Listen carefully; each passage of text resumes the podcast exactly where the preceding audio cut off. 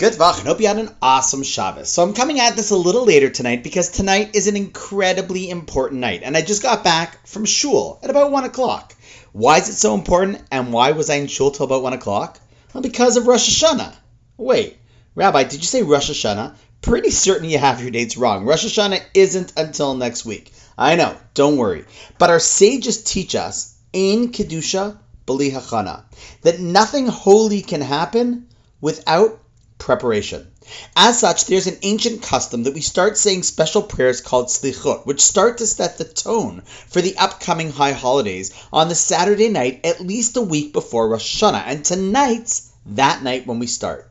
If you've ever felt that you showed up on Rosh Hashanah, came and it went, and not that much changed as a result of it, one of the reasons for that is that you might not have prepared and gotten into the mental, emotional, and spiritual mindset to make the most of those days. We this to be true for anything important in life. We don't just show up, but rather we warm up for that big day.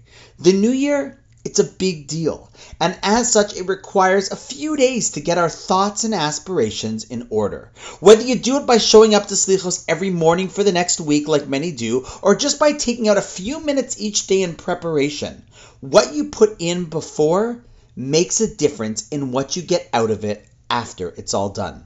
If you'd like to know more about Slichot or when or what to say, send me a message. I'd be happy to help you get started. And on that note, wishing you an awesome night, and I look forward to seeing you tomorrow.